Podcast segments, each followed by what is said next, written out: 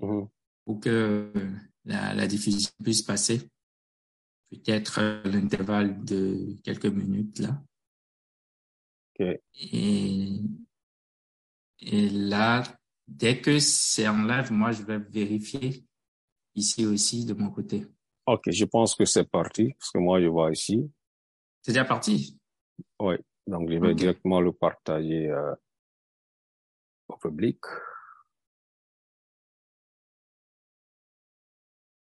Hmm, D'accord. Voilà, tu vas voir, les gens vont commencer à venir. Parce que tout le monde est accroché au Facebook. euh, et Oui, effectivement. Effectivement. Donc, Il y a a- euh, a- y a pas d'écho si c'est que- cas, on, on peut y aller. Non, il n'y a pas d'écho. Ok, je ne m'entends pas et c'est OK.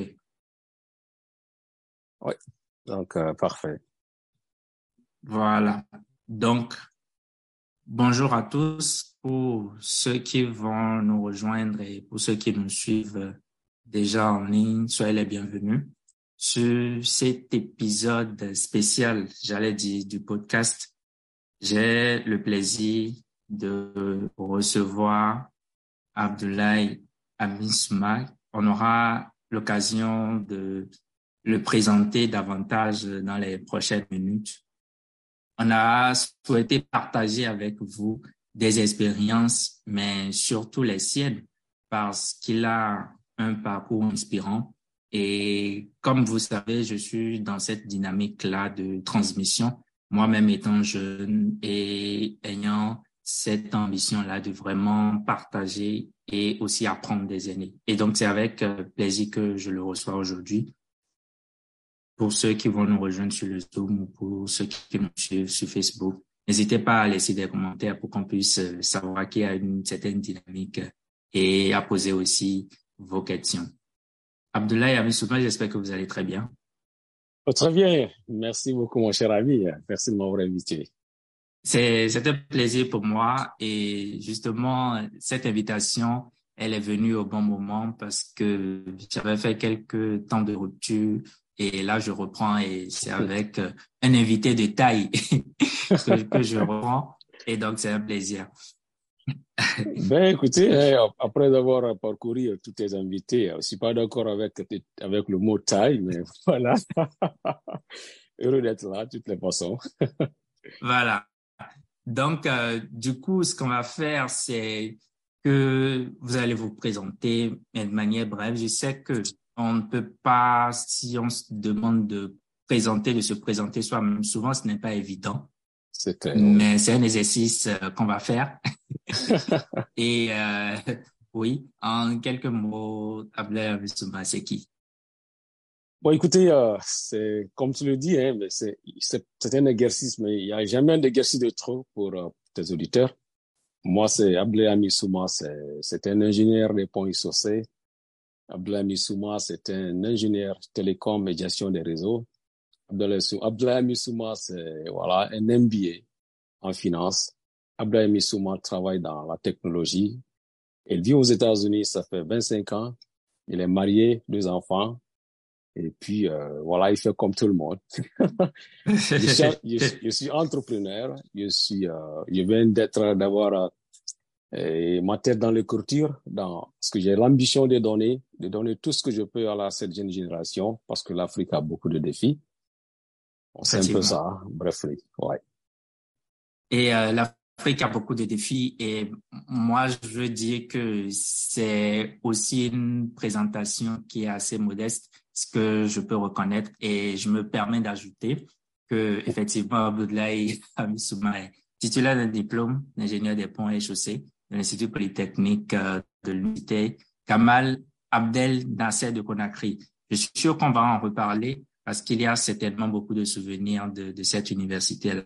Et aussi avec euh, un parcours d'études aux États-Unis, notamment diplômé en, en télécommunication et gestion des réseaux au New York Institute of Technology, avec aussi, comme il a précisé, un MBA en finance international, donc au Keller Graduate Institute et Gradu- Graduate School of Management à New York également, entrepreneur comme il a précisé Et il a lancé Starbuyer Online aux États-Unis et aussi entrepreneur dans son pays, la Guinée, avec le groupe La Guinée Fait.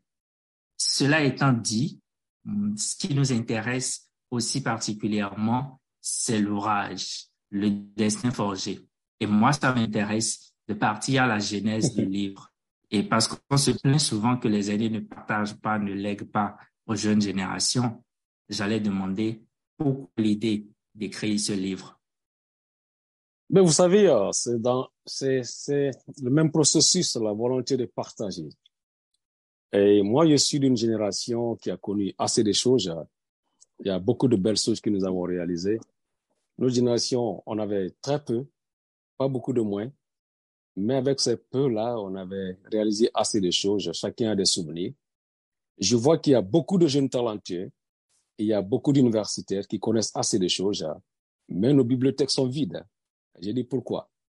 Alors je me dis, euh, pour moi, faisant ça, je dois écrire pour pouvoir pousser les autres qui sont mieux, mieux que moi, qui connaissent mieux que moi, qui ont la plume pour pouvoir écrire. Et je dis destin forgé parce que chacun contribue à la confection de son destin, parce que c'est, la somme des choix que nous faisons tous les jours.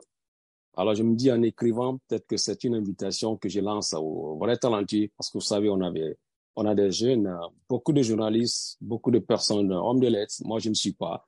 Et très souvent, quand on dit écrivain, je regarde derrière parce qu'en fait, je ne, ça ne colle pas du tout parce qu'en fait, mais je sais que j'ai une mission mission à partager, la possibilité de pousser les autres qui connaissent mieux, comme je le disais, les inviter à écrire. Alors, je me dis que je vais écrire dans le domaine du développement personnel parce que ma cible, c'est un peu la jeunesse. Et voilà, cette jeunesse a, avant, nous, on était exposés, on avait peu de moyens, je le disais tantôt, on avait des problèmes, euh, voilà, de livres, de, de sources d'informations. Mais aujourd'hui, le nouveau challenge, c'est quoi? C'est beaucoup d'informations, trop d'informations même. Alors, comment gérer son temps? Comment faire de sorte que le temps, le temps que les jeunes euh, passent sur le Facebook soit beaucoup plus sur le positif que sur le négatif? Ce n'est pas un endroit pour exposer son mauvais caractère, mais un endroit pour faire des millions. Et chaque jour, hein, il y a des millions de dollars qui, qui passent euh, sur Facebook. Alors, vous qui faites euh, des heures sur Facebook, vous posez la question, combien moi j'ai gagné? Donc, moi, je me dis que on n'aura pas peur de, on n'aura pas peur de dire les chiffres. Peut-être qu'on va en parler tout à l'heure. non, absolument pas du tout. Parce que quand tu vois, par exemple, tu prends euh, Amazon seulement, qui est l'un des géants de la catégorie, c'est plus de 366 milliards de dollars seulement one quarter. Donc, c'est pour vous dire que, et c'est quelque chose qui continue à grandir, et c'est seulement, c'était en 2020. Donc, euh, euh, l'ordinateur est là, les réseaux sociaux sont là, mais c'est, il faut pas que les réseaux sociaux nous dissocient du social.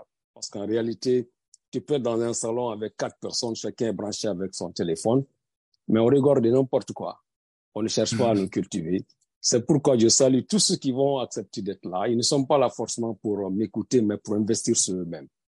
Alors, toutes ces idées, quand j'écris sur Facebook, les gens réagissent.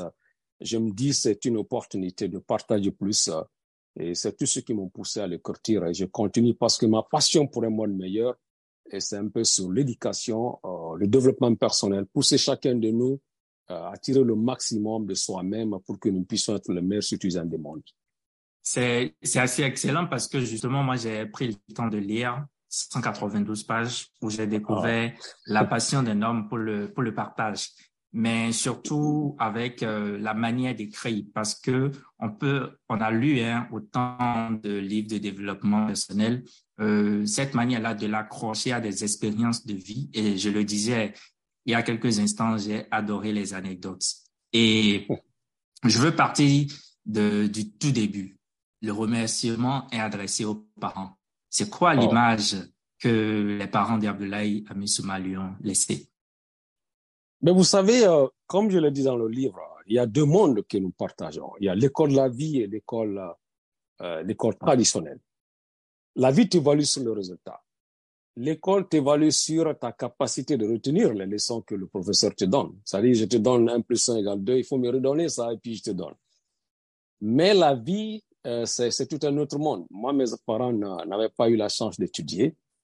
Mais leur vie, quand tu les regardes euh, dans l'honnêteté, la façon dont ils partagent la gestion, la façon dont moi j'ai été inscrit à l'école, et cela veut dire que c'était des personnes, euh, vraiment, c'était mes maîtres de la vie. Et la vie, la vie, voilà, comme je le disais tantôt, tu vas aller sur le résultat. Tu ne peux pas tricher avec la vie. Donc, en fait, j'ai beaucoup appris avec ses parents. Et l'apprentissage, là, je me dis, euh, c'est quelque chose qu'on doit faire attention parce qu'en fait, la vie t'enseigne tous les jours, euh, chaque minute, chaque instant. À toi de prendre note et faire les observations. Mes parents, c'est ce qu'ils représentent. Très souvent, tu demandes aux enfants qui est, ton, qui est ta référence? Ils vont commencer à parler d'Obama, Robert Kiyosaki, Donald Trump. Non, écoutez. Là, les parents sont là. c'est les parents sont là, tu oublies. C'est les gens là qui te donnent les valeurs. Ces valeurs que tu ne peux pas apprendre à l'école. L'école mhm. t'instruit. Mais l'éducation, c'est d'abord dans la famille. Et nous, notre interaction, parce que dès que tu vois quelqu'un qui est tombé en vous commencez déjà à communiquer. En réalité, tu n'aimes pas les autres, c'est toi-même.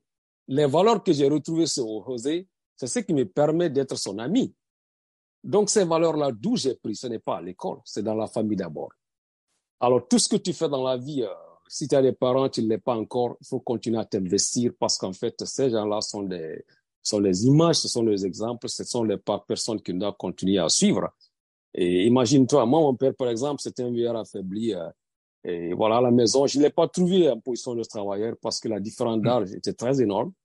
Mais de fait qu'il était malade à l'été, et au même moment, il avait la capacité de nous nourrir. Qu'est-ce que cela veut dire? Cela veut dire qu'il a bien investi sur, sa jeunesse. C'est pourquoi sur une partie du livre, je dis, celui qui ne travaille pas lorsqu'il est temps de travailler ne va pas se reposer lorsqu'il est temps de se reposer. Donc, l'énergie de la jeunesse doit être utilisée pour la bonne cause. Quand tu es jeune, il ne faut pas penser que tu as le temps. Tu n'as pas suffisamment de temps. Le temps ne nous appartient pas. Et quand tu prends l'Afrique, par exemple, l'espérance de vie, c'est combien? Peut-être 60 ans? Soit, exactement. Voilà. Et quand toi, tu fais déjà 25 ans en train d'étudier, tu as combien de temps?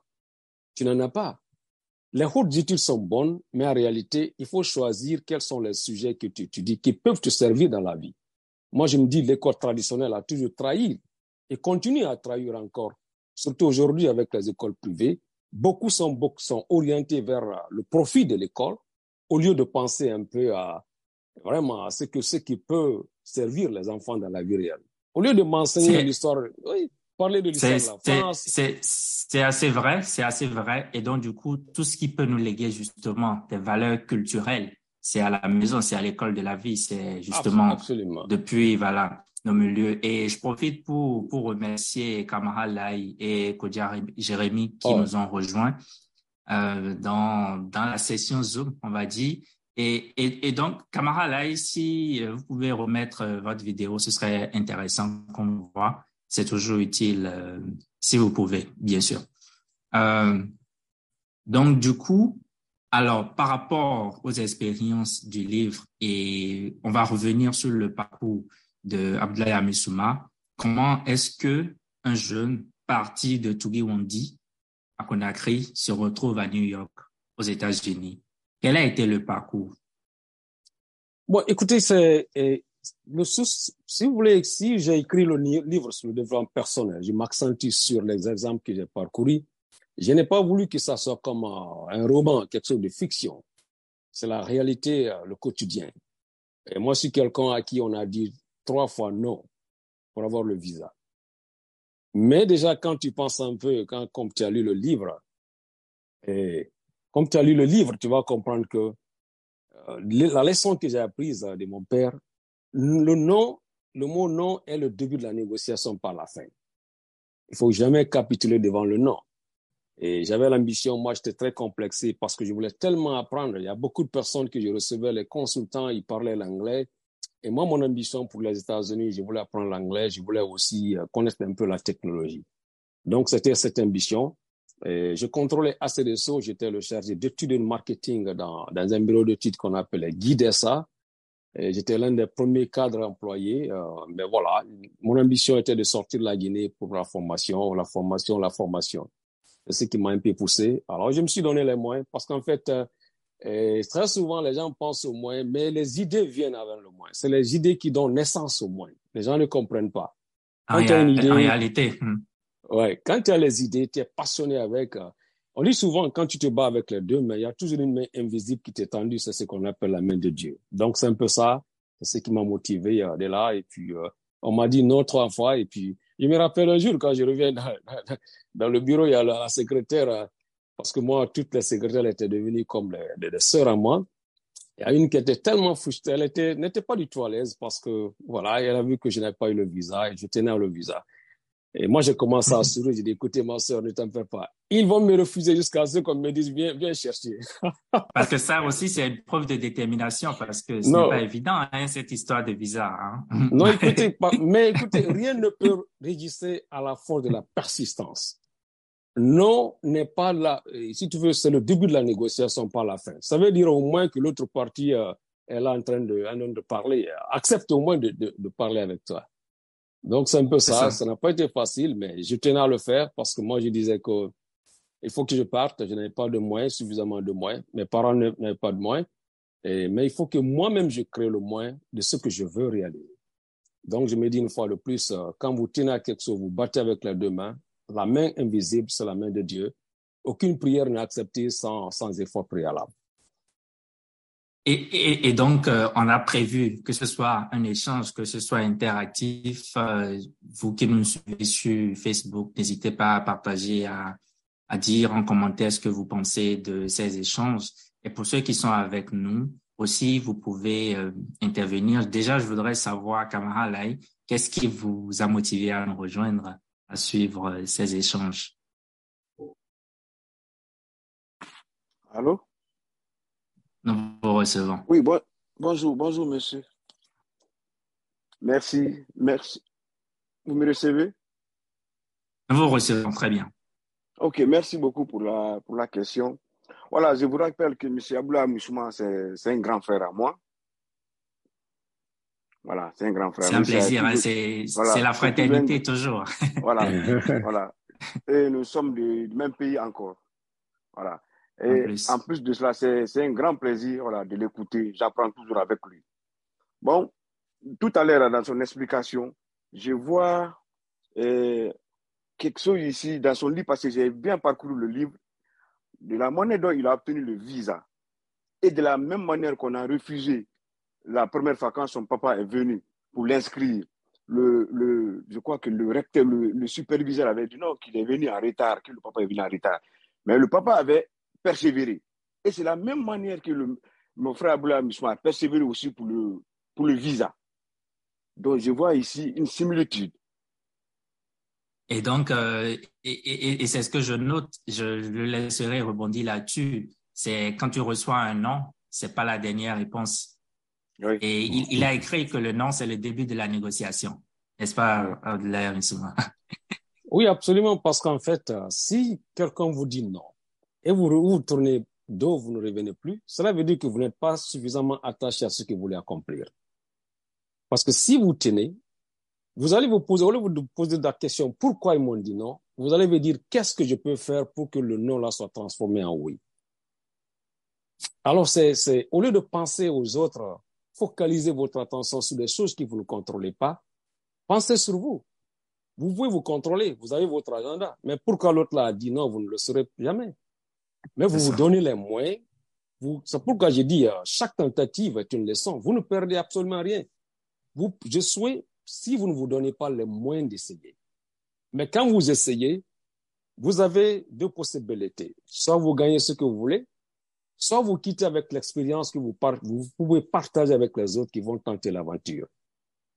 Donc, c'est toujours, on est toujours à l'école, en fait. C'est l'école de la vie, c'est une école permanente. l'école de la vie, effectivement. Et oui, comment voulez rebondir oui. sur, oui? J'ai une préoccupation. À l'ère des réseaux sociaux maintenant, là, dans son livre, il parle beaucoup de l'éducation, du rôle des parents. Mais ma préoccupation est la suivante. Quelqu'un qui a 20 ans, 26 ans, 30 ans, il vient aux réseaux sociaux, il fait ce qu'il veut. La faute là, ça c'est aux parents ou à la personne elle-même? Bon, écoutez. C'est une bonne question. Hein. les, les, parents, vous, les, les, parents, vous voulez les dire Très souvent, j'ai écouté, euh, c'est pas un politicien burkinabé qui disait qu'on dit souvent que l'homme est libre, mais non, il ne l'est pas. Un enfant n'est pas libre en réalité. il naît dans une famille. Et pourquoi nous avons la première culture, c'est les parents qui nous donnent. Pourquoi en Guinée, par exemple, moi, les gars comme moi, on aime manger le riz? Parce que ça, ça a été influencé par les parents. Donc, les parents vous donnent un départ. De la naissance à la, à la, à la mort de l'existence de l'être humain, tu as trois noms. Le premier nom, c'est le bon Dieu qui donne. Quand un enfant naît dans la famille de mon ami Osé, on dit Oh, Osé a un enfant. La première question, les gens disent On te demande, il est de quel sexe? La réponse à cette question appartient à la créature. C'est un destin. Mais la deuxième, le deuxième nom, c'est le nom que les parents donnent. Donc, il y a un destin pour l'enfant, parce qu'il n'a rien fait pour faire changer ça, mais un choix pour les parents en fonction de leur culture, en fonction de ce qui les lie au nom qu'ils veulent donner à l'enfant. Mais le troisième nom, effectivement, le troisième nom dépend de l'enfant. Tu peux te faire appeler ingénieur, technicien, footballeur. Donc, quand je dis destin forgé, je m'appesantis sur ça. C'est que toi-même, tu peux faire pour changer ça. Ce nom qu'on te donne là, tu peux te faire appeler, comme je l'ai dit tantôt, ingénieur, footballeur, voleur, fainéant, tout dépend de toi. Mais c'est comme pour dire que les parents ont une responsabilité, bien sûr. évidemment, leur responsabilité. Mais l'individu aussi. quand tu as 20 ans, il ne faut pas continuer à accuser tes parents. Ce que tu fais sur les réseaux. Ah. C'est pourquoi je m'appesantis sur les réseaux sociaux. Pourquoi ici aux États-Unis, les enfants de moins de 14 ans font des millions sur les réseaux? Et en Afrique, les gens passent plus de temps sur les réseaux, mais ils consomment toutes sortes de bêtises, excusez-moi. Les gens pensent que c'est un instrument pour partager les mauvais caractères ou bien détruire les autres. Et ceux qui font des efforts, au lieu de les accompagner, parce qu'en réalité, tu ne dois pas copier les autres, mais tu dois t'inspirer de leur expérience. Chaque être humain est une créature individuelle et spéciale. Il y a des atouts que Kamara Lai a que moi je n'ai pas, par exemple. Alors, mais quand il fait quelque chose, je dois m'inspirer. Les parents, au début, ils ont une responsabilité de t'élever. La seule, ce que je dis souvent dans mes conseils aux parents, n'acceptez pas de choisir pour l'enfant. Votre rôle le plus important est de faire de sorte que l'enfant ait l'éducation qu'il faut. Mais très souvent, ce qui arrive à certains parents, des grands intellectuels par exemple, des, docteurs souvent, bon, il voulait être par exemple euh, ingénieur, il n'a pas pu, il dit que mon enfant qui est là va être forcément un ingénieur. Si l'enfant veut être footballeur, comme, euh, c'est comme les parents qui réalisent les rêves des... Non, les enfants plutôt qui réalisent les, rêves euh, des parents. Oui, exactement ça. Parce que si toi, tu as raté un rêve, moi, je vais être là, ton enfant veut être footballeur, tu ne peux pas l'imposer. J'ai toujours pris l'exemple, par exemple, sur Michael Jackson. Si Michael Jackson était un forgeron, peu de personnes auraient entendu parler de lui. Alors, le rôle des parents est d'aider l'enfant à découvrir son génie dans quel endroit l'enfant aime prospérer, qu'est-ce qu'il fait le mieux que les autres? Ton rôle est de pousser l'enfant sur cette direction et lui donner tous les moyens qu'il faut. Mais à un moment donné, l'enfant est libre de choisir. Alors, quand tu fais le choix, je ne sais pas qui le disait, Jean-Paul Chartres, que la vie d'une personne est trois choses. Le choix, la responsabilité et quoi encore? Bon, ça ne me vient pas souvent. La liberté. Quand tu es libre de choisir, tu es libre de choisir. Quand tu fais un choix dans la liberté, tu prends la responsabilité du choix effectué. Alors, quand tu choisis, c'est pourquoi demain, une fois de plus, je dis que le destin forgé, c'est chacun contribue à la confection de son destin. Si tu fais un choix, le résultat de ce choix, tu dois prendre la responsabilité. Tu ne peux pas dire que c'est la faute de mon grand-père ou mon grand-père. Ce qui arrive aux Africains. Il y en a même carrément qui disent que quand ton grand-père réussit, l'argent qu'il gagne là, c'est pour vous tous c'est parce que le bon Dieu l'a ah, on va, je pense qu'actuellement, ce discours a changé parce que je ne sais pas si c'est l'occidentalisation, mais on est de plus en plus euh, en train de repartir dans les familles cloisonnées. Donc, euh, donc euh, il, faut que les enfants comprennent. Quand tu échoues, ce n'est pas la faute de ton grand-père, de son grand frère. Tout dépend de toi, les efforts. Quand tu prends la responsabilité personnelle et individuelle, tu te bats sur tous les terrains. Tu te donnes les moyens qu'il faut qui tu veux devenir? Tu as une personne, par exemple, que tu aimes, qui évolue dans un secteur que tu admires. Alors tu te dis, quels sont les atouts qu'il a pour arriver là? Qu'est-ce que toi, tu peux faire? Aujourd'hui, l'information est vulgarisée. tu, veux être, tu peux être n'importe quelle personne que tu veux. Tu vas sur YouTube, tu vas sur euh, Google, il y a tellement d'informations. Tu ne peux pas dire que c'est les ressources qui manquent. Donc, et effectivement, tout dépend de toi, comment tu vas utiliser ces ressources. D'accord. Effectivement, on est à l'ère de l'information, comme on a dit. Et, et, donc, on a Jérémy qui est, qui est avec nous. Rapidement, Jérémy, tu avais une intention à faire? Oui, merci beaucoup, Monsieur José. Et je dis un grand bonsoir, Monsieur Abdoulaye. bonsoir, mon cher ami. Bonsoir. Je m'excuse pour mon retard, votre intervention me pose à poser une question la question est celle-ci. Comment est-ce qu'il faut gérer la pression de son environnement par rapport à ce, à ce à quoi on s'attache? Parce que dans la vie, nous nous attachons véritablement à certaines choses. Mais puisque nous ne réussissons pas à temps, nous avons une pression autour de nous.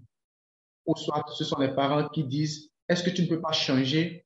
Ou encore, tu vois certaines personnes qui réussissent dans la chose, mais que toi, tu ne réussis pas. Ou encore, par exemple, je prends un exemple entre grippe, je dirais, euh, la question parfois du choix du mariage. Parce que on dit, tu fais certaines choses et tu vois des gens qui te dépassent, mais toi, tu n'es pas à leur niveau. Mais comment est-ce que nous pouvons véritablement gérer cette pression au sein de notre environnement face à nos objectifs que nous nous sommes ici? C'est ça la question que je tiens à poser. Merci, beaucoup, mon cher. Merci beaucoup, mon cher ami. Je pense que vous n'êtes pas du tout en retard. Euh, Écoutez, c'est un problème que chacun de nous, nous avons ce problème. Nous sommes des Africains, nous connaissons nos valeurs et nous savons un peu. Mais il faut d'abord avoir la capacité de résister à l'environnement. Vous vous connaissez mieux que n'importe quelle personne. Si vous avez 30 ans, vous avez fait 30 ans avec vous-même. Il y a trois personnes en chacun de nous. Il y a la personne que les gens connaissent, tout le monde connaît, la personne que tes proches connaissent, et la personne que toi-même tu connais. Il faut jamais essayer de trahir cette personne. Parce qu'il y a des, chacun peut dire non, mais toi tu es bien, tu peux être pilote. Mais toi tu sais que tu ne peux même pas faire circuler correctement un vélo. Tu connais tes limites, tu connais tes capacités. N'accepte pas que ta vie toi, soit dictée par les autres. Parce qu'à la fin, c'est ta vie là. Le choix des personnes, c'est un choix important, le choix d'une personne, une personne avec qui tu vas, qui va t'accompagner pour le reste de ta vie. Et il y a une partie de mon livre où j'ai dit, le divorce n'est pas votre destin, mais votre, n'est pas votre, votre destin n'est pas la destination. Très souvent, par exemple, tu peux être, tu peux te retrouver dans un mariage et finalement, par la faute de l'autre, tu es divorcé. Mais tu ne peux pas passer ta vie à te culpabiliser, c'est-à-dire à frapper sur la victime il faut avoir la capacité de te surpasser et continuer. Les gens qui te disent la fête, ça, fait ça, très souvent, ils ont des problèmes qu'eux-mêmes, ils ne peuvent pas régler. Il faut être capable de dire non. Laisse les gens te critiquer. Avoir un objectif précis. Bats-toi pour la réalisation. Au début, tout le monde va dire, les gens vont sous ton dos. Mais quand tu vas arriver même à 115%, chacun va chercher à être associé au succès. Tu vas voir que les gens, même qui te critiquaient, ils vont te dire, ah, nous, nous savions que tu, tu pouvais le faire. L'environnement, ça joue, mais les gens qui réussissent sont, sont des gens qui ont la capacité de maîtriser eux-mêmes par, rapport à leur choix. Tu as un choix à faire, comme je le dis une fois. Quand toi, tu laisses ta vie influencer par les gens qui ne peuvent pas t'aider quand tu as des difficultés, c'est que le reste, c'est, ça va être avec toi. Il faut être capable de dire non quand il faut dire non. Les parents, nous sommes des Africains. Il faut trouver les moyens qu'il faut. Il faut, c'est une question de pédagogie avec les parents. Les autres, là, ça ne t'intéresse pas. Tu ne peux pas continuer à gérer le meilleur des gens. Ce que les gens pensent de toi n'est pas ton problème. Il ne faut pas en faire un problème. Parce que tu te connais mieux, tu connais tes limites, tu connais tes moyens, tu connais ce que tu peux, ce que tu ne peux pas. Ça, c'est dans l'intimité que les gens ne savent pas. Les gens peuvent te pousser à faire certaines choses. Peut-être que c'est non seulement peut-être tu n'as pas le désir de le faire, ou bien tu, n'as pas les compétences qu'il faut pour aller là. Donc, suis son chemin, trace ton chemin, bats-toi pour ton objectif, mais il ne faut jamais accepter que les gens décide pour toi ce que toi tu veux faire pour toi-même parce que tu te connais mieux qu'eux. D'accord. Ok, merci, beaucoup. J'ai une seconde question et merci par rapport à la première question, c'est vraiment intéressant. La seconde question est celle-ci. Ce que j'ai entrepris, ce que j'ai envie de faire et que je vois les gens réussir dans ça, est-ce que je peux les imiter en faisant comme eux? Par exemple, je suis en train de travailler actuellement sur un thème sur le mimétisme Et nous savons que lorsque limite bêtement, parce que je travaille sur les comptes allemands et africains, et je parle un peu du mimétisme. Et quand nous prenons les comptes africains, on constate que lorsque quelqu'un mimise, lorsque quelqu'un mimise l'autre, à la fin, il échoue. Maintenant, dans le monde entrepreneurial, est-ce que nous avons une obligation? Est-ce que nous devons faire le choix, le libre choix d'imiter l'autre en mm-hmm. faisant euh, pour pouvoir réussir aussi à ce que nous autres nous avions entrepris dans notre secteur ou bien pour notre avenir Est-ce qu'il faut le mimétisme dans l'entrepreneuriat véritablement? Merci. Merci beaucoup. C'est une question de valeur. Alors, je le disais tantôt, euh, avant que vous le soyez là, que chaque personne est une créature euh, très jolie, mais unique. Vous ne, vous, vous ne copiez pas les autres, parce que la copie ne sera jamais conforme. Vous vous inspirez de leur expérience. Si vous voulez faire exactement comme quelqu'un qui a fait déjà 10 ans dans, dans, dans l'activité, cela veut dire que vous rentrez dans le système déjà battu. C'est-à-dire, vous avez déjà, vous êtes défavorisé avant même d'arriver là, parce que lui, au moins, il a l'avantage d'avoir l'expérience. Vous, qu'est-ce que vous allez faire? Moi, il y a certaines, voilà ce que je faisais. Il y a par exemple des choses, euh, les entreprises que je vais créer en ligne. Qu'est-ce que je fais? Je vois par exemple que les gens vendent, euh, ils vendent un produit. Je vois qu'il y a beaucoup de demandes pour le produit. Moi aussi, je vais rentrer dedans. Il faut trouver le moyen comment tu peux faire plus? Alors, qu'est-ce qu'il faut? Il faut faire la recherche. Il faut lire, c'est les gens qui vont te dire qu'est-ce qu'il faut tu vas voir tous ceux qui ont acheté ce produit-là, ils sont en train de, ils aiment le produit, ils continuent à l'acheter, mais ils se, ils se plaisent encore. Ils vont dire, non, moi, ma chaise, la chaise là, la chaise est bonne, mais c'est que si la partie là était en bambou, ça l'a arrangé. Toi, tu prends tout ce que les gens disent là qu'ils n'aiment pas.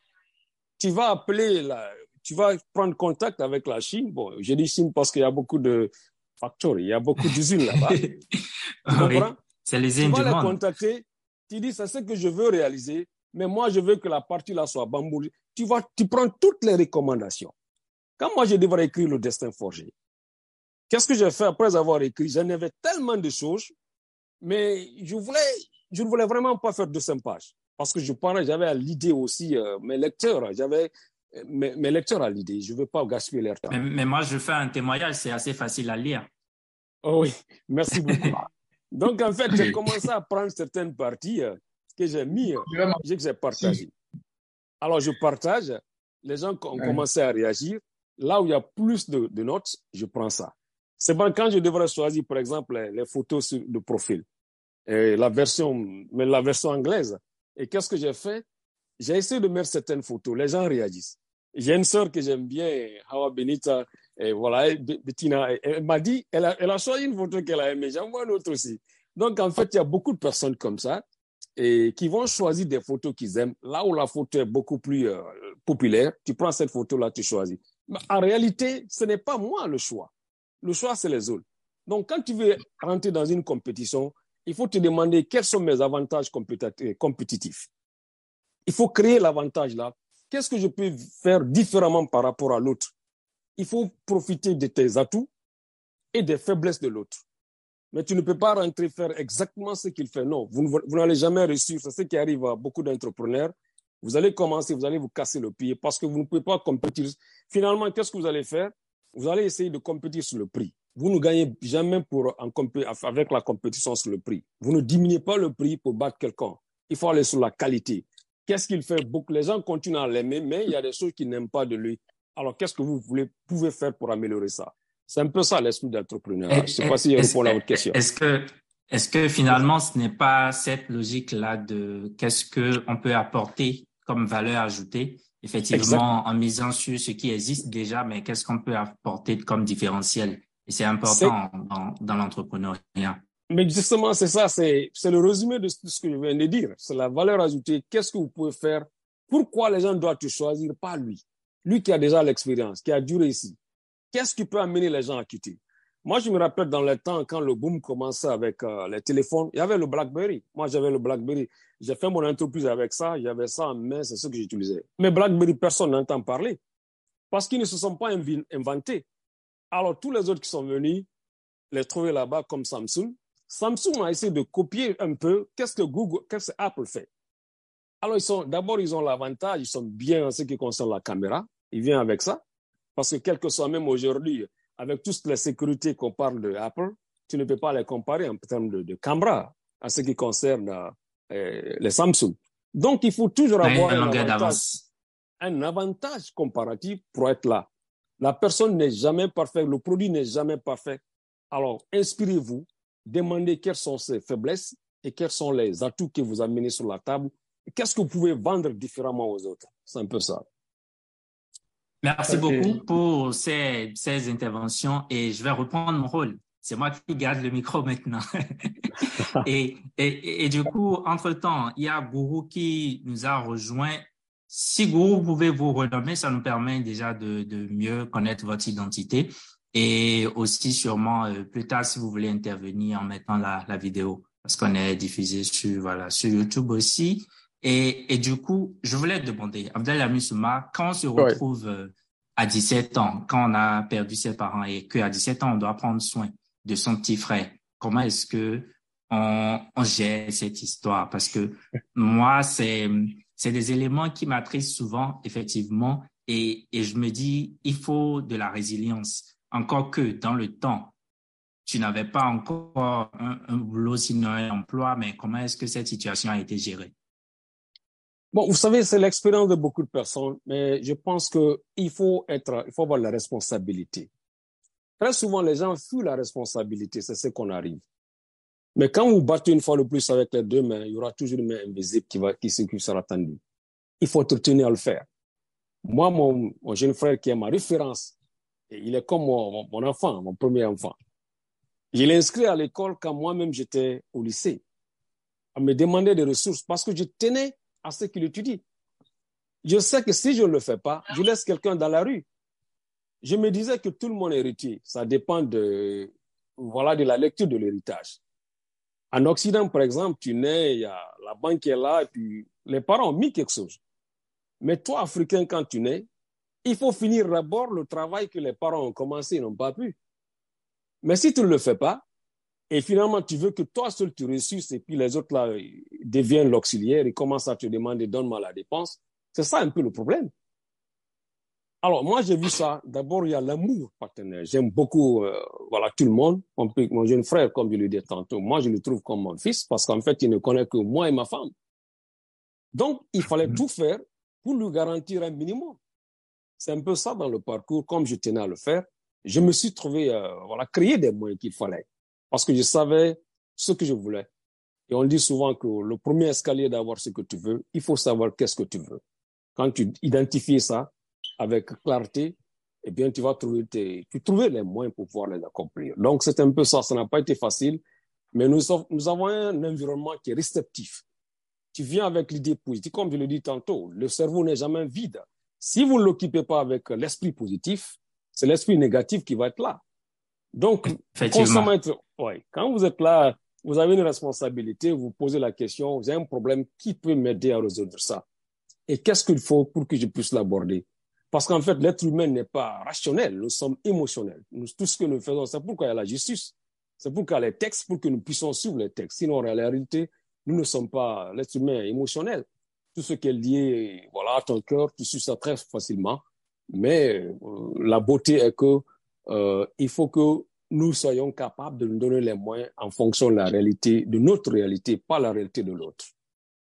Merci beaucoup. En attendant de, de prendre euh, la, la, seconde intervention de Kamara Lai, moi, je voulais revenir sur un aspect, c'est-à-dire que les échecs. Il faut, finalement, quand on écoute Abdelaziz Amissouma, c'est vraiment une question de mindset, comme les Américains disent euh, de mentalité. Et du coup, la question du développement personnel s'impose. Et quand on sait que sur notre continent, on est tous africains ici, même si peut-être certains sont hors du, hors du continent, que cette question-là n'est pas assez développée, assez enseignée, disons, euh, à l'école au plus jeune. C'est quoi le challenge dans ce cas-là? Est-ce que c'est c'est pas ce qui fait que on a un retard ou un décalage dans la gestion des émotions? Donc, comment est-ce que nous nous comportons quand nous nous retrouvons dans d'autres environnements? Si je prends le cas, par exemple, de Abdullah qui, pour la première fois, se retrouve aux États-Unis, s'il il n'avait pas eu une préparation, comment est-ce qu'il fait face à tous ces changements-là? la question du développement personnel en Afrique. Qu'est-ce que, ben, voilà, qu'est-ce qu'on peut en dire? Vous savez, euh, quand par exemple tu quittes ton pays pour aller à un autre, euh, nous, nous évoluons, nous appartient à un monde qui change à tout moment. Il faut avoir la capacité de changement et d'adaptation. Quand le temps change, il faut changer avec. Et cela ne veut pas dire de renoncer à ta culture, parce que quand tu viens avec la culture, c'est ce que les autres ont besoin. Moi, je suis pas, c'est pas parce que moi je suis là, je deviens américain. Non, moi je suis un Africain.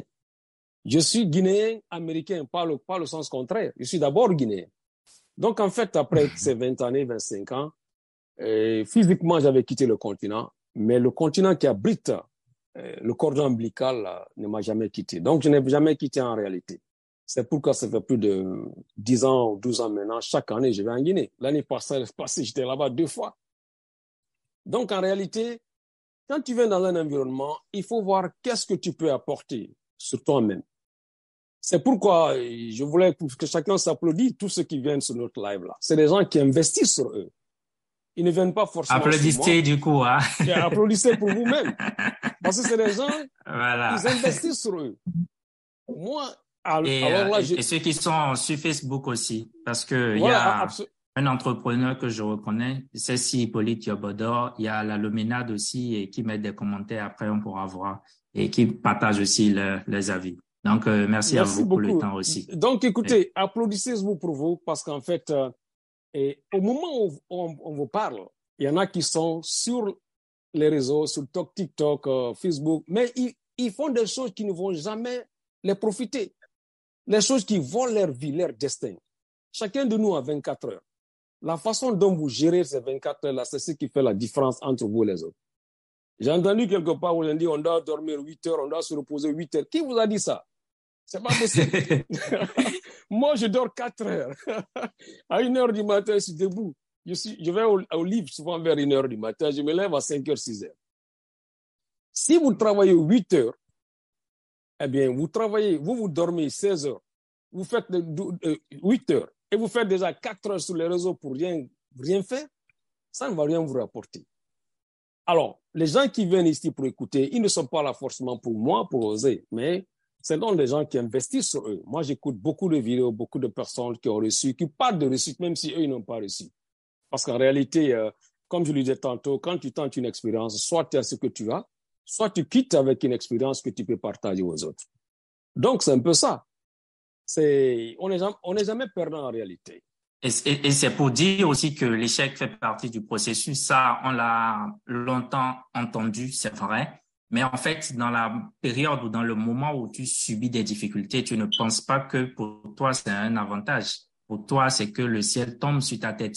Et donc, comment on fait pour avoir cette capacité de résilience? Bon, écoutez, ce que les gens ne comprennent pas, on se plaint seulement parce qu'on ne veut pas payer le prix qu'il faut. Sinon, il n'y a pas de, y a pas, rien n'est gratuit. Très souvent, quand tu vois quelqu'un qui a reçu, tu as l'impression qu'il a commencé hier. Non. Et parce que qu'est-ce qu'on fait? Michael Jackson, on l'a vu briller. Michael Jordan, on l'a brillé. Mais les gens ont oublié combien de, de, de shoots il a perdu, il a raté. Le gars qu'on très souvent qu'on attribue euh, la création, l'invention de l'ampoule, Edison. Edison avait, il avait, il avait échoué près, près, près de mille fois avant, avant, avant de créer finalement. Quand on l'a demandé et millième fois là, si tu n'avais pas reçu, qu'est-ce que tu allais faire? Est-ce que tu allais abandonner? Vous savez sa réponse? Ça inspire. Mm-hmm. Il dit moi, je n'ai, il dit moi, je n'ai jamais échoué. Je n'avais seulement pas trouvé ce que je voulais. Donc vous voulez, vous voyez cette mindset là. Le gars là n'allait jamais abandonner jusqu'à la mort. Et l'échec, euh, c'est un apprenti parce qu'en fait, euh, vous pouvez commencer quelque chose, l'échec vous donne l'expérience. Et l'expérience là vous permet de raffiner un peu ce que vous voulez réaliser.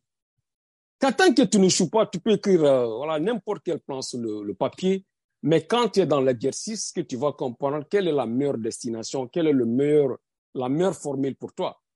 Tu tentes une expérience, c'est pas pour gagner de l'argent, ou bien parfaire tout de suite. Il y en a qui peuvent, mais c'est, c'est, ce n'est pas toujours évident.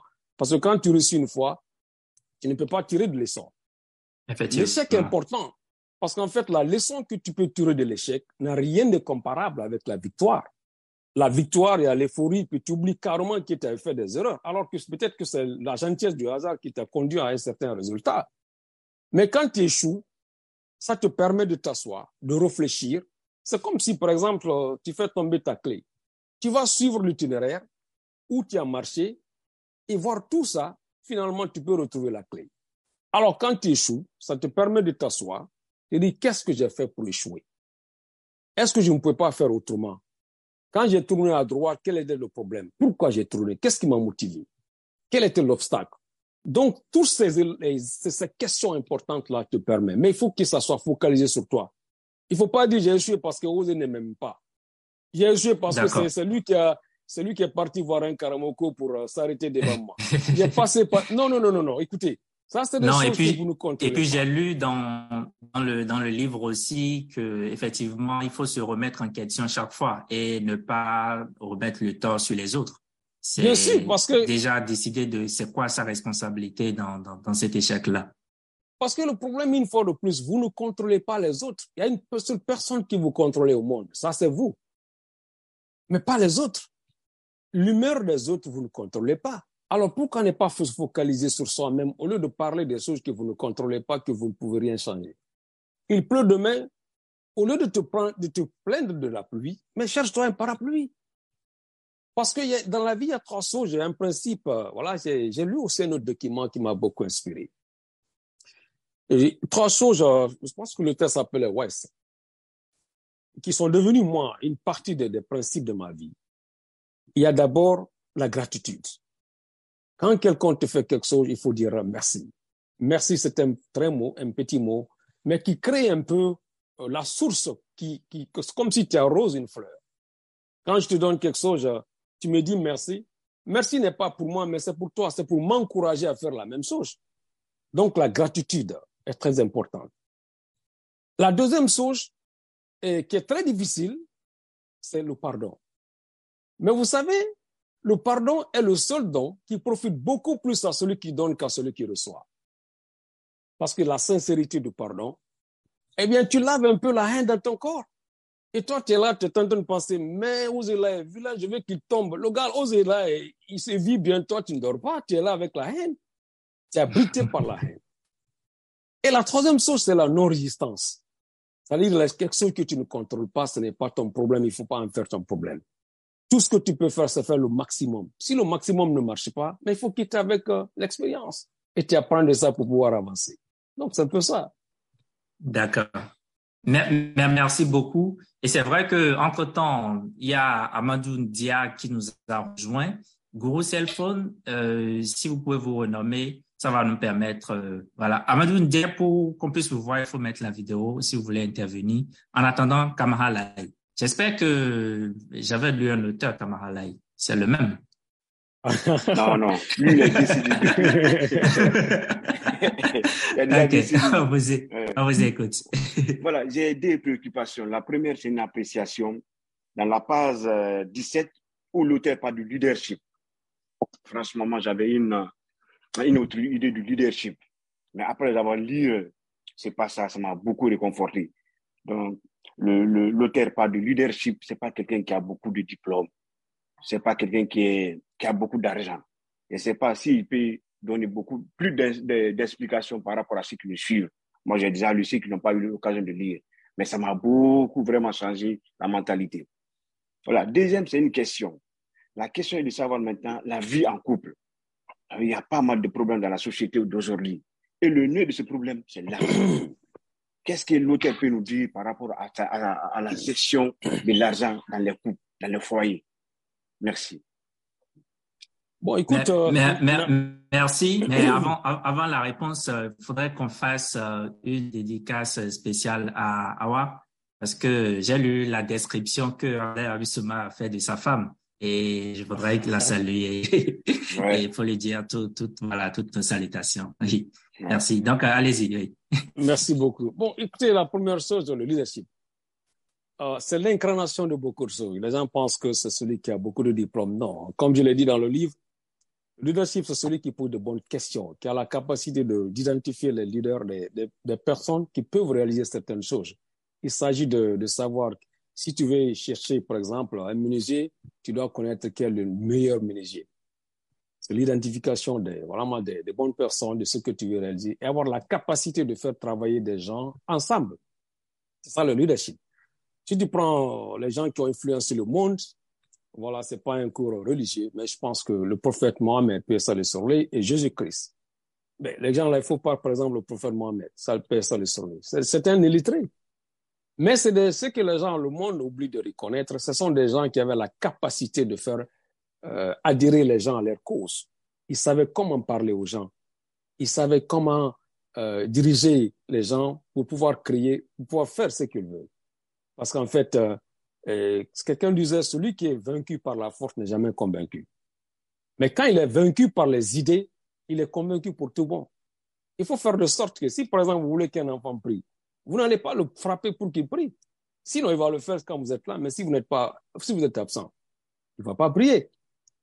Mais si vous le parlez, pourquoi vous vous priez? Quels sont les avantages de la prière? Pourquoi vous le faites? Comment, comment ça va lui le bénéficier? Et que cela soit ancré dans, euh, dans l'esprit de l'enfant. Finalement, qu'est-ce qui va se passer? L'enfant quand il est l'heure de, euh, de prier, c'est lui-même qui va vous réveiller. Il dit, papa, il est l'heure de, de, prier. Hmm. Mais si vous le frappez par la force, il va le faire une fois de plus. Quand vous êtes là, mais si vous êtes absent, d'abord, il va vous traiter de, méchant parce qu'il ne comprend pas pourquoi vous l'obligez à faire quelque chose qu'il ne veut pas. En ce qui concerne le couple, j'ai toujours dit, un mariage est un comportement, est un choc de comportement et de culture. C'est-à-dire, vous avez 30 ans, vous prenez une femme qui a 35 ans ou qui a 28 ans, cela veut dire qu'il y a un choc de 28 ans et de 35 ans. Donc, qu'est-ce qu'il faut? La personne là est née, elle a grandi avec un comportement, avec une façon de faire. Mais c'est maintenant votre rôle, les deux, de travailler de sorte que vous créez en chacun de vous un couple, c'est-à-dire une personne, 1 plus 1 égale 2, cette fois-ci 1 plus 1 égale 1, une, une personne qui peut faire ce que vous voulez accomplir. Le matériel, c'est quelque chose qu'on laisse ici. Moi, le matériel ne me dit absolument rien. Ça te permet d'accomplir quelque chose. Mais les gens, on s'accentue sur le matériel, c'est comme si on va l'envoyer avec nous. Ou bien les gens continuent à pleurer, dire qu'ils n'ont rien. Mais écoutez, je ne connais pas la circonstance de chacun de nous. Je peux admettre. Je sais que c'est très dur pour chacun de nous. Mais quel que soit votre état, vous êtes toujours plus riche que votre premier jour sur Terre. Donc, quel que soit, vous êtes sur le côté du gagnant. Vous êtes riche. Ça dépend de comment vous comptez la richesse. Au lieu de penser toujours aux gens qui sont devant vous, regardez un peu le rétroviseur. Vous vous rendez compte qu'il y a des millions de personnes qui veulent être comme vous. Les circonstances diffèrent. Acceptez votre circonstance. Vous vous dites, écoutez, bon Dieu, merci pour ce que vous avez fait pour moi, mais je sais que vous pouvez faire mieux. Ça vous permet d'être satisfait d'être euh, heureux sans être satisfait. Si vous êtes heureux, vous vous battez pour ce que vous voulez avoir. Mais si vous n'êtes pas satisfait, vous continuez à vous plaindre tous les jours, les plantes ne peuvent rien, c'est ça créer l'esprit négatif. Finalement, c'est la haine de l'autre. Vous allez détester ceux qui ont reçu au lieu de chercher à faire comme eux ou plus qu'eux. Donc, dans le couple, le numéro un, c'est la communication. L'espoir. C'est l'espoir qui fait vivre. Il faut communiquer. Il faut faire de sorte que, parce que tu ne peux pas prendre une femme aujourd'hui la marier, non. Avant que vous vous mariez, pour que dans, certains endroits, on dit le fiançailles, c'est une période d'essai. Ne, on, on ne sait, c'est pas le matériel que, que, vous, que vous épousez. C'est l'idée, c'est les valeurs. Il faut apprendre, il faut accepter que vous soyez. Mais qu'est-ce qui arrive particulièrement à notre couple ici aux États-Unis, en Occident en général? C'est que nos parents faisaient pour nos mamans, nous sommes incapables de le faire. Alors, et nous voulons que nos femmes se comportent comme nos mamans. Ça ne peut pas aller. Moi, mon père, mais, mais, mais, ces deux femmes ne travaillaient pas. Mais mal, malgré ça, même étant malade, il était capable de nourrir toute la famille. Et vous, votre femme est obligée de travailler pour vous aider à partager les factures. Elle, elle travaille et puis elle est là, c'est elle qui prépare à manger. Pendant que vous êtes là avec euh, le remote control, regardez un peu la télé, voilà, le sport, elle est dans la cuisine. Vous ne l'aidez pas. Et puis, il y en a qui ont marié, il y a les enfants qui viennent sauter sur elle. Vous ne l'aidez même pas avec tout ça. Et vous voulez que la femme là fasse exactement ce que ta, mère faisait pour ton père. Mais ça ne va pas aller. Il faut de la discipline. il faut de la sympathie, de l'empathie, de la compréhension de l'autre. Elle est être humain. Je dois l'aider, je dois la supporter. Faire de sorte que ça soit une complicité. Il faut, c'est elle qui doit choisir. Il faut pas, moi, par exemple, ma femme, quand elle soit à la cuisine, elle commence à rire. Je dis, comment, je peux t'aider, elle commence à rire. Il y a des femmes comme ça. mais, mais elle ne veut même pas que je touche. Quand moi je touche, elle ne veut même pas manger. Donc, quand tu as une femme comme ça, il faut la montrer que tu es là, tu es prête. Ou bien quand toi, tu es là en train de regarder la télé, elle a oublié par exemple le sel, au lieu qu'elle-même sortir maintenant aller chercher le sel dans la boutique, c'est toi qui vas dire non, non, non, donne-moi. Il faut aller t'habiller quand, c'est l'hiver, t'habilles-toi, allez là-bas. Mais c'est elle qui va sortir, aller faire ça, revenir encore préparer. Toi, tu continues à regarder la télé. Il faut se discipliner et considérer cette femme-là comme ta mère, comme ta fille, comme ta grande sœur, comme ta tante. Quand tu l'évalues sur ça, il y aura beaucoup de respect et de complicité entre vous. Et quand tu donnes trois mois, quelqu'un disait quand tu donnes, euh, tu donnes le sperme à la femme, elle va te donner un enfant. Tu donnes le problème, elle va, tout ce que tu la donnes, elle va la multiplier. Elle multiplie. Elle multiplie. Donc, tu, veux, il faut savoir donner du positif. Alors, ce que tu veux avoir, ce que tu veux, il faut, il faut donner ce qu'il faut. Vous comprenez? Si tu veux leur donner les problèmes, elle va te multiplier les problèmes. Par exemple, dans les couples, tu veux envoyer l'argent à tes parents, faire de sorte que la femme soit associée. Si elle est devant, elle va faire plus que ce que toi tu veux. Mais quand tu la caches, tu vas faire, elle apprend ça, elle va être fâchée. C'est un peu ça la nature des femmes. Donc, c'est un peu ça la nature des êtres humains. Elle, elle, veut, elle veut savoir qu'elle est aux commandes, elle veut savoir que c'est qu'elle elle est là. Moi, ma femme, voilà, quand je m'habille, je fais certaines choses sans la dire. Elle est fâchée, donc je fais ce Si elle, elle est fâchée, je suis dérangé déjà. Si elle disait, par exemple, le live là, tu es mal habillé, voilà, cela veut dire que le boubou là, je ne l'ai pas le porter. cela, ne, cela ne veut pas dire que c'est la faiblesse, mais c'est la compréhension. Parce que je l'aime, je veux l'harmonie de ma famille. Et il faut montrer que la femme compte. Il faut montrer que, vous savez, il y a le respect mutuel, la communication. Quand vous arrivez à ancrer ça dans votre valeur, eh bien, vous pouvez avoir la capacité de gérer facilement les problèmes de, de moyens, les problèmes de matériel. Merci beaucoup. Évidemment, il y a tellement de questions et c'est pas sûr qu'on puisse euh, tous euh, les parcourir. Et euh, est-ce que Camara là est satisfait? Oui, oui, oui, oui, c'est bon. Merci beaucoup. Donc, Jérémy? Oui. Ok, Monsieur Abdoulaye, merci beaucoup. Et vous avez dit tout à l'heure que le leadership, c'est la capacité de faire travailler les gens ensemble. Aujourd'hui, il est force de remarquer que les jeunes en Afrique veulent véritablement travailler ensemble. Mais à la fin, on constate de véritables discordes entre eux. On constate que euh, l'objectif qu'ils se sont fixés dès le départ pour commencer au milieu du travail ou bien avec le temps, ils se sont séparés. Il y a une, il y a une solitude qui s'est sentie dans ce qu'ils ont voulu faire. Qu'est-ce qui explique cette, euh, ce partage entre eux? Et aussi qu'est-ce qu'il faut faire afin que les jeunes, véritablement, lorsqu'ils entreprennent quelque chose ensemble, ils puissent rester ensemble jusqu'à. C'est ça ma question. Merci. Merci, c'est une question de valeur. Il faut toujours se rappeler de l'objectif de départ. Il ne faut pas s'associer avec n'importe quelle personne. Il faut savoir réellement qu'est-ce que vous voulez et qu'est-ce que l'autre veut. Parce que si vous n'êtes pas l'autre là, il veut le faire seulement pour l'argent, et vous, vous allez là pour, pour envoyer un message, pour défendre une cause. Ce n'est pas toujours la même chose. Et vraiment, il y en a aussi qui sont très, très faibles. Euh, tu peux, dans l'esprit, je vais dire, ils peuvent facilement être influencés par les autres. Vous commencez à travailler ensemble. Dès que l'argent commence à venir, c'est sa femme qui va dire, tu vas voir que tu as vu, euh, la femme de Osé s'habille maintenant mieux que moi. Tout ce que vous gagnez, il envoie ça. Et les hommes, ils, ils succombent toujours dans ça. Mais tout ça, une fois de plus, c'est la communication. Dès que vous voyez, je vous donne un exemple. Vous voyez, par exemple, c'est pourquoi j'admire Magic, Magic, euh, Magic System. Je ne sais pas si vous entendez parler de ce groupe-là, le groupe ivoirien. bon, ils ont fait plus de dix ans ensemble, tout, tout, le temps soudés. Vous pensez que les gens-là n'ont pas eu de problème, ils n'ont pas eu de crise? Non. Mais ils ont la chance d'avoir un leadership éclairé qui comprend les autres, qui se prend comme un grand frère. Il se met au-dessus. Les gens peuvent aller te calomnier. Il faut dire, tu as vu lui là, il a déjà commencé à construire. Mais ça, tout ça, c'est la communication. Il faut faire à ce coup, les gars. C'est un projet, ça, c'est plus grand que nous souvenez-vous, qu'est-ce que nous voulons réaliser? Donc, au départ, déjà, il faut avoir la vision qui est claire, qu'il n'y ait aucune ambiguïté de là où vous voulez aller. Il faut d'abord voir là où vous êtes. Parce que si vous voulez utiliser, par exemple, le GPS, la première question que GPS vous demande où vous êtes, c'est l'adresse de départ. Si vous vous connaissez mieux et l'adresse d'arrivée, vous savez réellement où vous voulez arriver, il y aura beaucoup d'obstacles comme ça. Les gens peuvent aller vous détourner, les gens vont essayer de vous dissocier. Donc, il faut clarifier tout ça entre vous, être solide dans la tête avant de continuer. Si les difficultés arrivent, essayez de vous parler entre vous. Essayez de trouver des gens, euh, les personnes ressources qui peuvent vous aider quand vraiment il y a les conflits, quand ça devient très dur parce qu'il y a le sang chaud entre les jeunes et chacun veut aller. C'est ce qui nous arrive pour qu'on ne réussisse pas parce que chacun veut réussir seul et tout seul. Ça ne peut pas aller. Les autres travaillent ensemble, mais nous, on est incapables de travailler ensemble. Ton ami commence à germer, il est en haut, tu vas te dire, oh le bon Dieu, comment le gars là va tomber pour que je marche sur lui? Au lieu de prier pour que toi aussi tu fasses la même chose.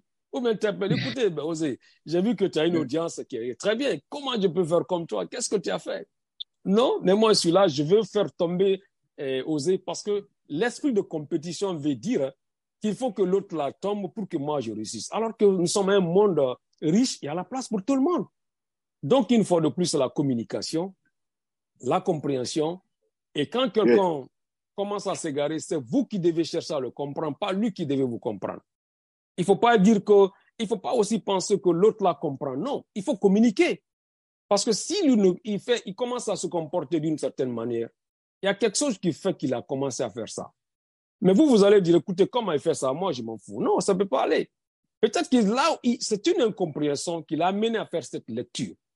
Il faut que parmi vous, quelqu'un soit le leader et qui peut contrôler l'action des autres, qui peut les ramener à la raison. Écoutez les gars, on a commencé ça, voilà l'objectif. L'Afrique, comme je disais, n'a pas, l'Afrique n'appartient pas aux Africains. Il faut que vous compreniez ça. Moi, je m'investis pour cette jeunesse parce que je sais que il faut que l'Afrique revienne aux Africains. Qu'est-ce que je veux dire?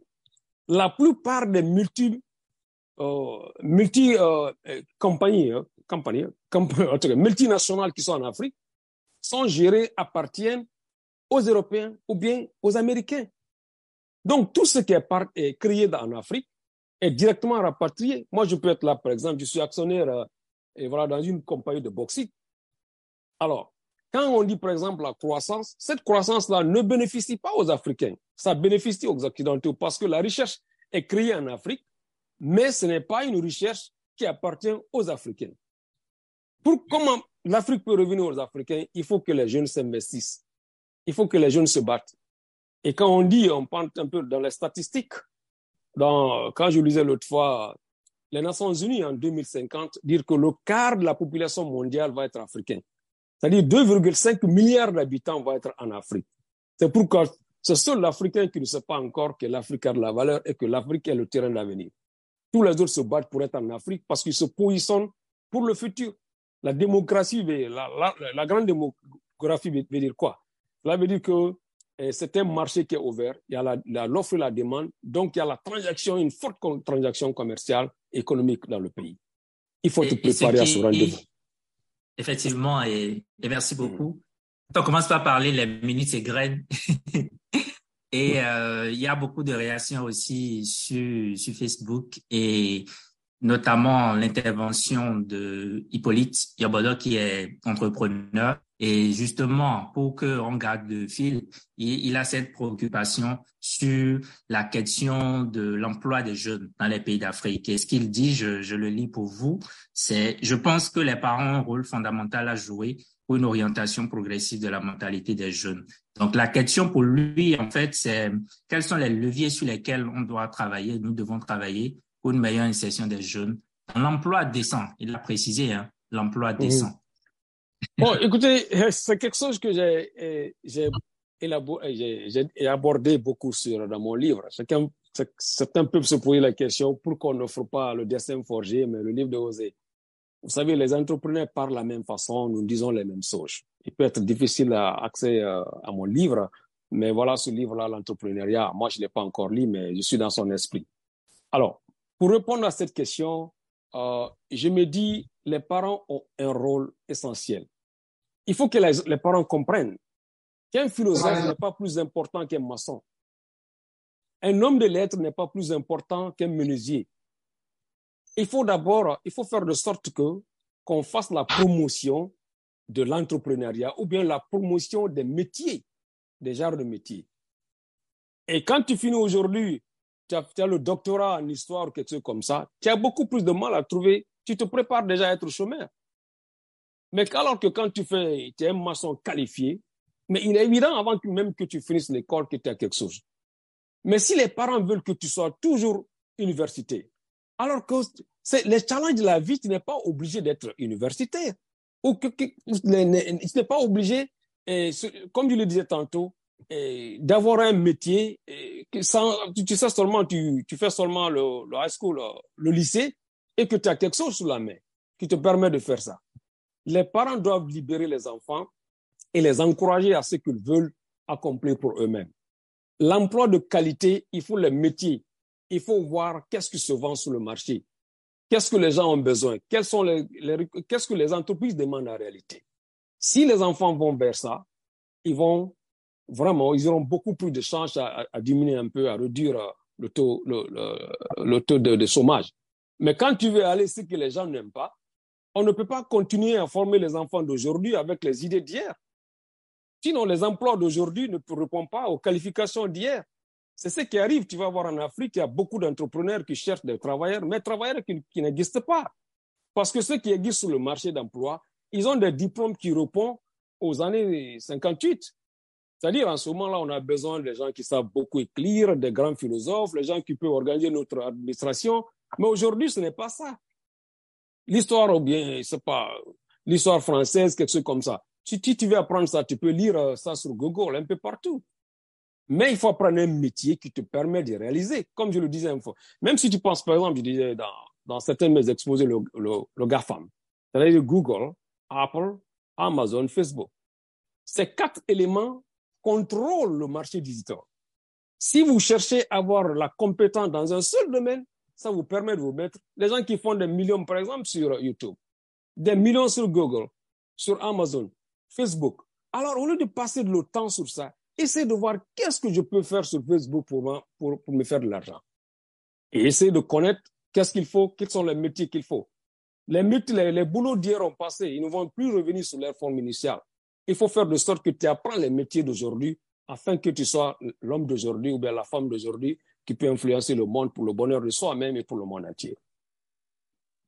Merci beaucoup. Et effectivement, et j'espère que Hippolyte a été satisfait de sa réponse. Mais juste rapidement, camarade, juste rapidement. Oui, juste rapidement. Voilà, juste un additif, quoi. Moi, je pense qu'il y a, il y a le problème de la mentalité aussi. Je vous donne juste un petit exemple. Comment vous pouvez comprendre quelqu'un qui a fait l'agronomie à l'université, vient dans la capitale, reste dans la capitale, cesse à travailler dans un bureau? Moi, je ne comprends pas. Or, à l'intérieur du pays, il y a les champs qui sont cultivables. Les terres africaines sont fertiles. Quelqu'un qui a fait l'université à l'agronomie, il vient dans la capitale, il cherche à travailler dans un bureau. Ça, je crois, à ce niveau, il y a un problème de mentalité. Voilà ce que je voulais ajouter. Non, cela, veut dire qu'il n'a pas encore compris ce qu'il a appris. Sinon, la richesse est là-bas. Mais c'est qu'il n'a pas, c'est la littérature qu'il a appris en réalité. Mais il n'a pas, c'est ça un peu, le, nous devons travailler sur l'éducation. Qu'est-ce qu'il faudrait, quel est le genre d'éducation qu'on a besoin? Comprenez? Donc, tout, tout dépend de ça, en fait. Il faut que, tu vas voir que quelqu'un qui fait l'informatique, voilà, il a fait toutes ces années, il n'a même pas un ordinateur. Donc, lui va sortir avec un papier qu'on appelle diplôme, mais en réalité, c'est, voilà, c'est, ça peut contribuer peut-être à embellir la, la maison, mais voilà, c'est ça un peu. Merci beaucoup. Gourou Cellphone.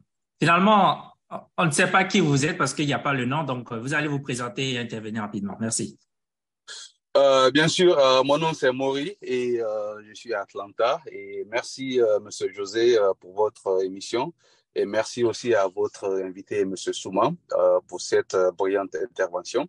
Et ma question, c'est la suivante. Euh, dans la vie, généralement, les gens qui réussissent ont toujours eu l'appui des gens ou bien il y a des gens qui les ont aidés parce que, on le dit souvent, personne ne réussit jamais seul dans la vie.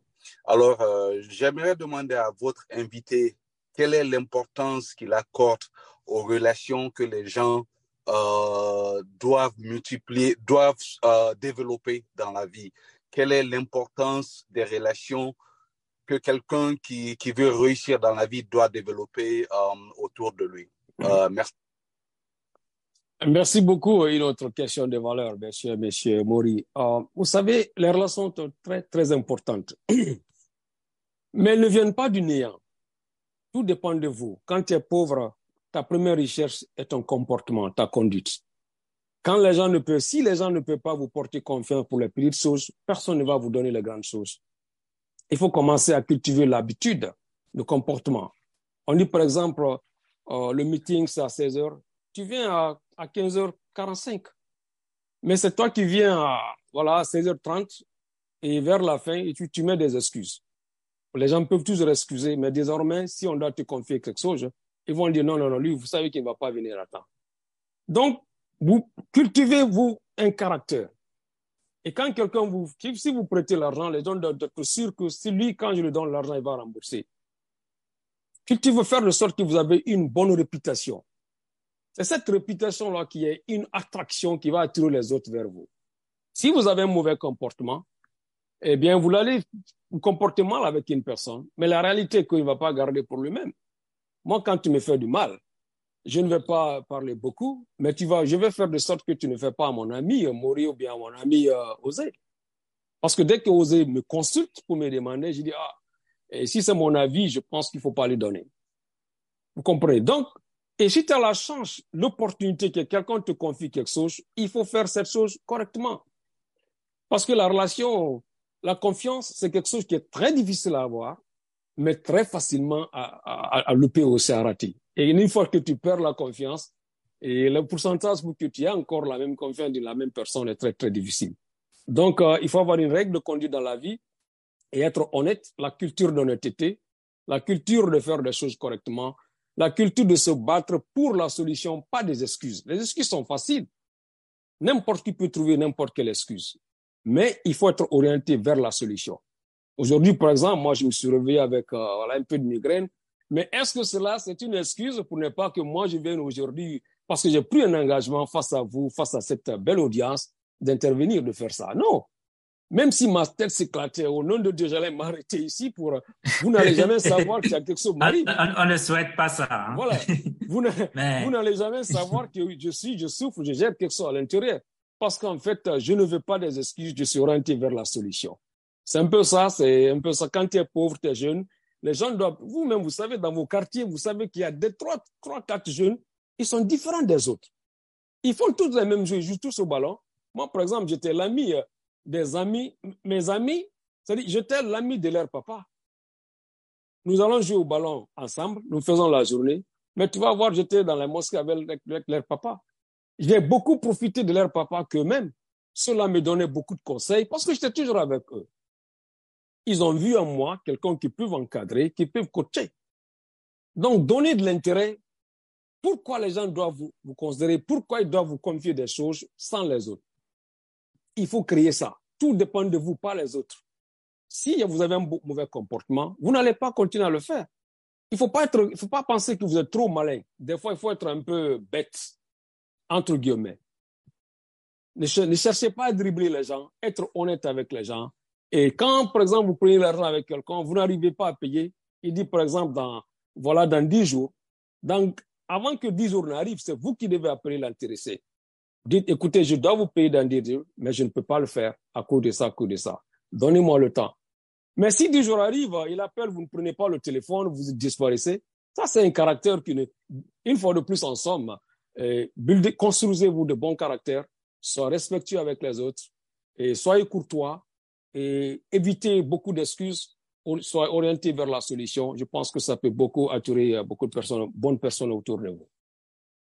Effectivement, euh, toutes les questions vont revenir sur les valeurs. Quelles sont les valeurs que nous avons en tant que jeunes, en tant que personnes dans la communauté? Parce que effectivement, si on ne peut pas vous faire confiance, si on vous a confié 100 000 francs CFA et que le lendemain, vous n'avez pas allé faire le service pour lequel vous avez reçu ces sous, c'est évident que le lendemain, on va pas vous remettre plus. On va même plus vous remettre parce que l'autre va dire à l'autre que celui-ci, il est comme ça. Et, et c'est c'est véritablement l'appel que on essaie de lancer parce que la discipline, les valeurs font de nous des hommes et des femmes de qualité dans la société. Mais merci beaucoup pour, pour tous ces échanges. Samsung, Évidemment, euh, ça aurait été plus simple si on vous connaissait de nom, mais c'est pas grave, vous allez vous présenter et intervenir rapidement. Samsung XM. Vous avez une intervention?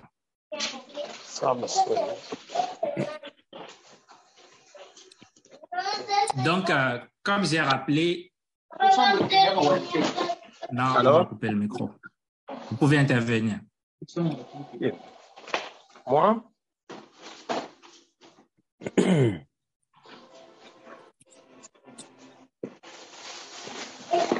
Allô? Est-ce que vous pouvez intervenir? Ah, vous parlez de moi, euh, Mohamed Amissouma, c'est ça? Allez-y. Oui, euh, bonjour en tout cas. Merci euh, pour le temps que vous nous offrez.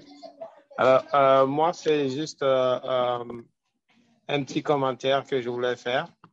Je suis Mohamed Amissouma, le jeune frère de M. Elaj Abdoulaye Amissouma.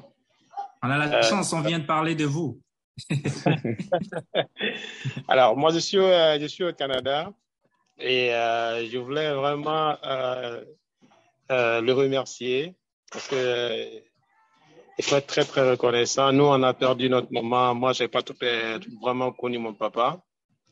Euh, donc, euh, c'est lui euh, qui m'a mis à l'école en étant au lycée. Il m'a mis à, l'école de l'école primaire, l'école privée. Je suivais des, des, cours. Et grâce à lui, je, me suis forgé parce qu'il il a quitté la Guinée. J'étais toujours là-bas, tout seul. Mais de loin, avec ses conseils et tout, j'étais entouré de beaucoup de personnes influençables. Mais euh, euh, grâce à ces, ces, ces, valeureux conseils, j'ai pu vraiment, vraiment, vraiment m'en sortir dans la, euh, au quartier où, euh, où nous étions, parce que c'était vraiment une quartier culturel où on peut avoir tout. Donc voilà, je voulais le remercier par rapport à ça. Et puis, inviter aussi les autres à lire ce livre, Le Destin Forgé. Moi, je l'ai lu. J'étais très ému, ça m'a donné des larmes aux yeux. J'ai vu des choses dedans qui m'ont vraiment très touché. Je en plus, le grand frère a parlé de vous dans le livre. Et je l'ai fait lire à mon, à mon garçon qui a 16 ans aujourd'hui. Je l'ai fait lire à ma femme.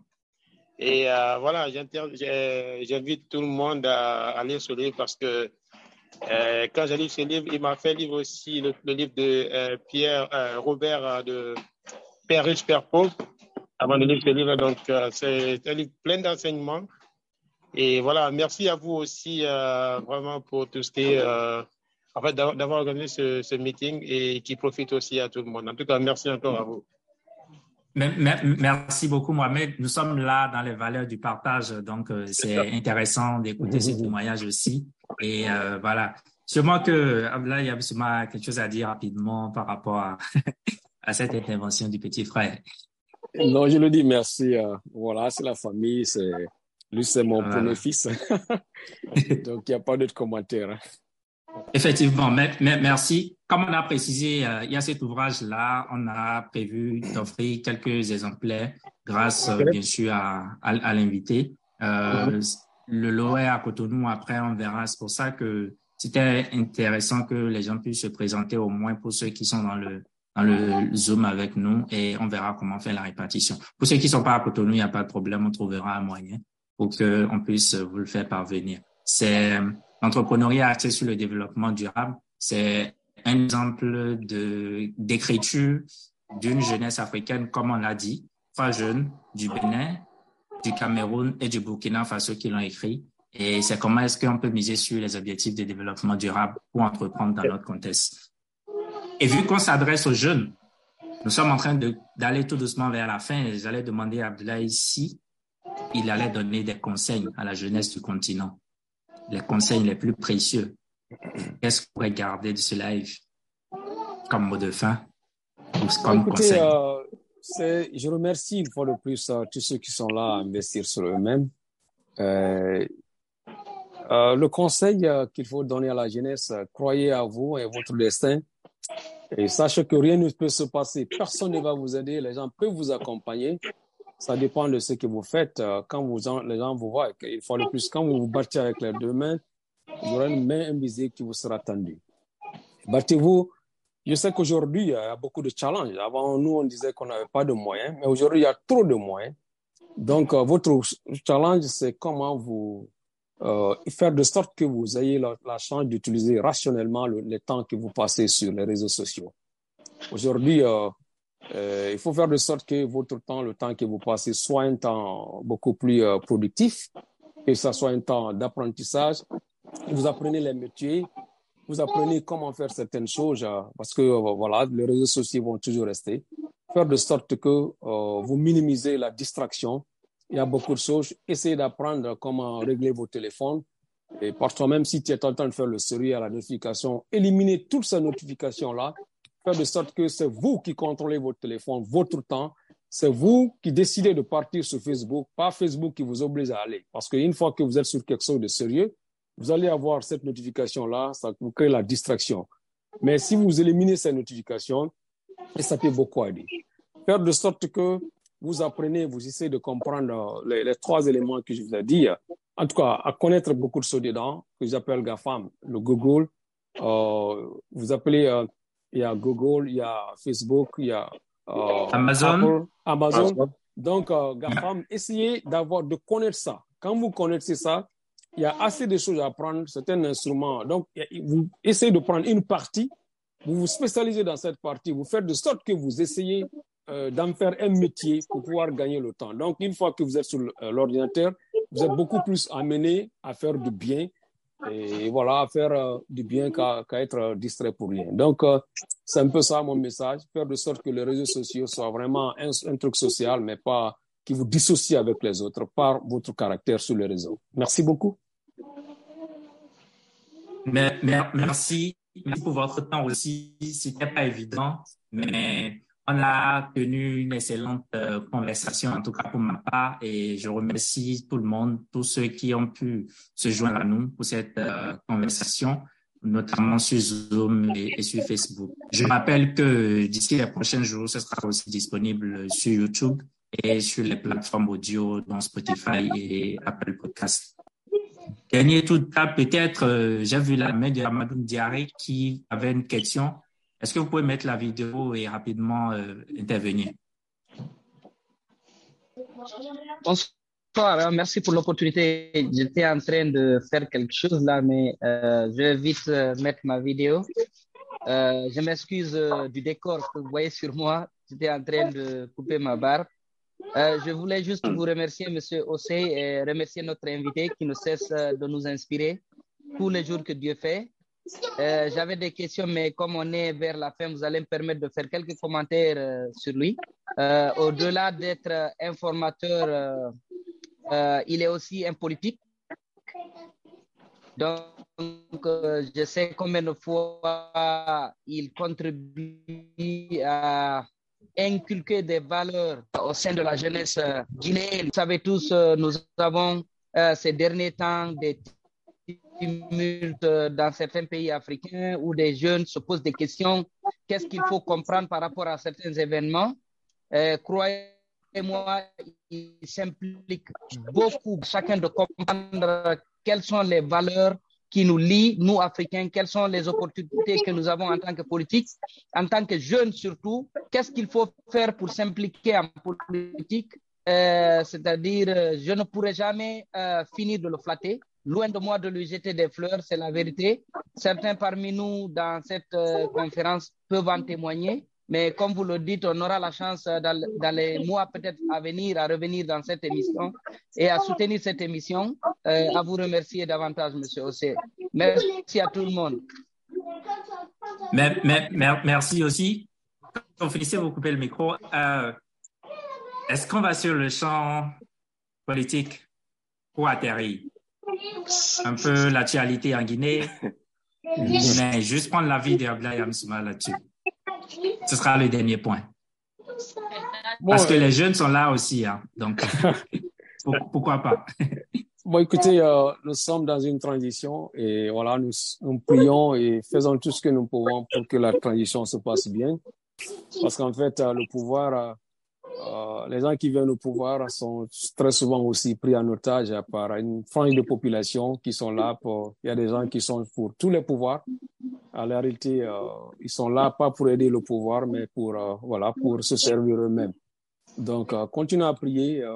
les jeunes doivent comprendre que, en tout cas, il faut, il faut, il faut s'associer, il faut contribuer, il faut prendre part à la politique mais une politique saine, une politique purement éducative, une politique dans le sens d'améliorer, mais pas pour, euh, pour détruire ou bien et voilà, se battre inutilement. Il faut être là pour faire quelque chose, mais pas pour, euh, euh pour seulement critiquer les choses, parce que les critiques font partie de la portion la plus facile comme contribution intellectuelle, mais très souvent mal perçue par ceux qui sont critiqués, parce que même si, même si elles sont parfois constructives.